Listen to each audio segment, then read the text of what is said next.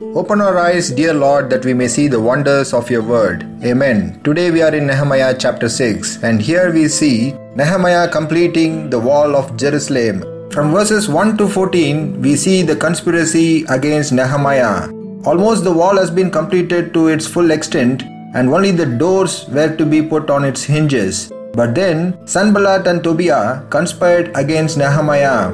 You see, the enemy does not stop with one confrontation. He keeps returning to try to lure God's people away from their work that God has entrusted them with. However, in this chapter, we will see how Nehemiah withstood these tests because of his discernment that God had given him. From verses 1 to 14, we see three different ways in which the enemies conspired against Nehemiah.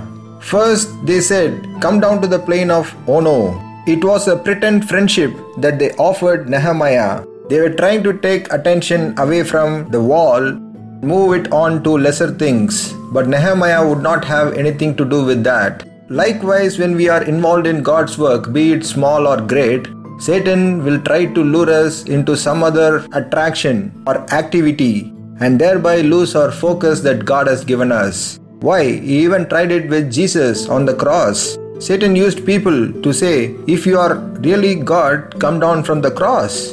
Jesus could have proven that he was indeed God by coming down from the cross. But then Jesus was accomplishing a very higher task to bring about salvation and redemption to the whole world. And he was not going to listen to this distraction and thereby lose his focus. And that's why we are told to be imitators of Christ. Thirdly, the enemies of Nehemiah used slander against Nehemiah. Sanballat accused Nehemiah of false motives. Nehemiah did not go into a tirade of replying all the accusations point by point. That is, he did not defend himself, but rather he spoke the truth and trusted in God alone. Likewise, Jesus was also slandered, but then he did not debate his critics. He offered the truth and moved away. And thirdly, the enemies of Nehemiah used false religion through the false prophets, which even included a woman prophet named Noadiah. So Sanballat and Tobiah had hired a lot of false prophets to bring fear into the mind of Nehemiah and thereby disobey God's will. But Nehemiah did not have anything to do with it. Similarly, Jesus was also offered a way out of the cross by Satan, the false prophet. Just worship me, and I will give the kingdoms of the world to you, he said. But Jesus would have none of it. So, in all of these three scenarios, we see Nehemiah acting with discernment. Discernment is the ability to judge good from evil.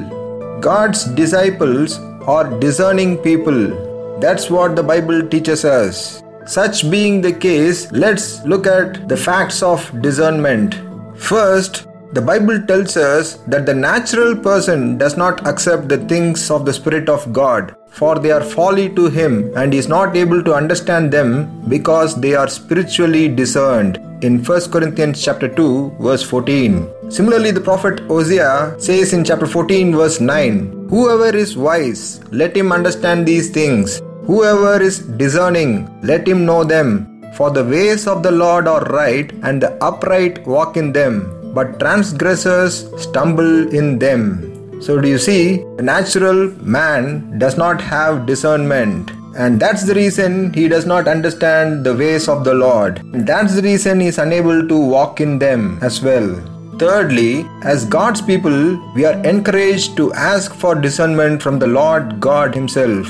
I am your servant, give me understanding, that I may know your testimonies, prayed David in Psalm 119, verse 125. Similarly, his son King Solomon prayed, Give your servant, therefore, an understanding mind, that I may discern between good and evil. In 1 Kings chapter 3, verse 9. James says, If we lack in wisdom, all we need to do is just ask God. In James chapter 1, verse 5. Fourth, we see in Acts chapter 17, verse 11, saying, Now these Jews were more noble than those in Thessalonica. They received the word with all eagerness, examining the scriptures daily to see if these things were so. So you see, this verse is talking about the Berean believers, and it says they had the discernment and they sought discernment by searching the scriptures. Now, many people of God in these days are being taken captive by false doctrines. Just as Jesus warned will happen in Matthew chapter 24, verses 11 and 24, to deceive, if possible, even the elect, that is, God's chosen ones. And finally, we see that discernment is actually a gift of the Holy Spirit. As we read in 1 Corinthians chapter 12 verse 10, the Holy Spirit gives to another the working of miracles, to another prophecy, to another the ability to distinguish between spirits, to another various kinds of tongues, to another the interpretation of tongues. And furthermore, the anointing of the Holy Spirit is in itself a discerning spirit so that we would not have anyone else to teach us as we read in 1 John chapter 2 verse 27 where John says but the anointing that you received from him abides in you and you have no need that anyone should teach you. Coming back we read in verse 15 so the wall was finished on the 25th day of Elul in 52 days. If you notice Nehemiah prayed for 4 months but the actual construction of the temple was completed in less than 2 months. So, what does it tell us? Preparation or prayer is most important, and the accomplishment of the task would be rather easy. Why? Because it's the Lord who is doing it.